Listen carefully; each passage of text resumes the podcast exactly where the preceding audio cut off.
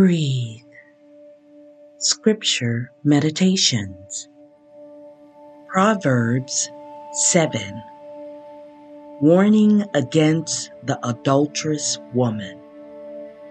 My son, keep my words and store up my commands within you. Keep my commands and you will live.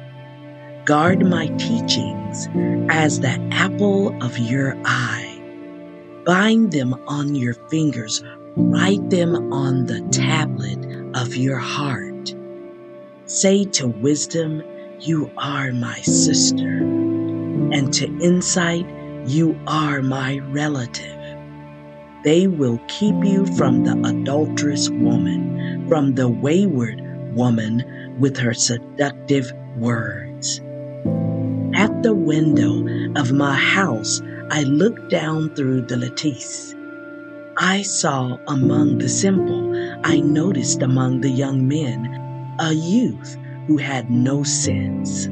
He was going down the street near her corner, walking along in the direction of her house at twilight as the day was fading, as the dark of night set in. Then out came a woman to meet him, dressed like a prostitute and with crafty intent. She is unruly and defiant. Her feet never stay at home, now in the street, now in the squares. At every corner, she lurks. She took hold of him and kissed him, and with a brazen face she said, Today I fulfilled my vows and I have food from my fellowship offering at home. So I came out to meet you. I looked for you and have found you. I have covered my bed with colored linens from Egypt. I have perfumed my bed with myrrh, aloes, and cinnamon. Come, let's drink deeply of love till morning. Let's enjoy ourselves with love. My husband is not at home.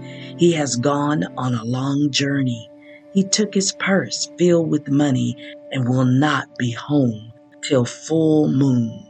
With persuasive words, she led him astray. She seduced him with her smooth talk.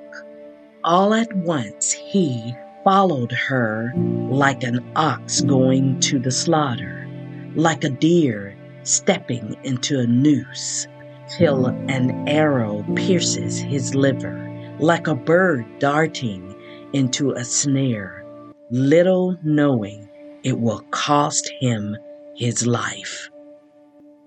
Now then, my sons, listen to me. Pay attention to what I say.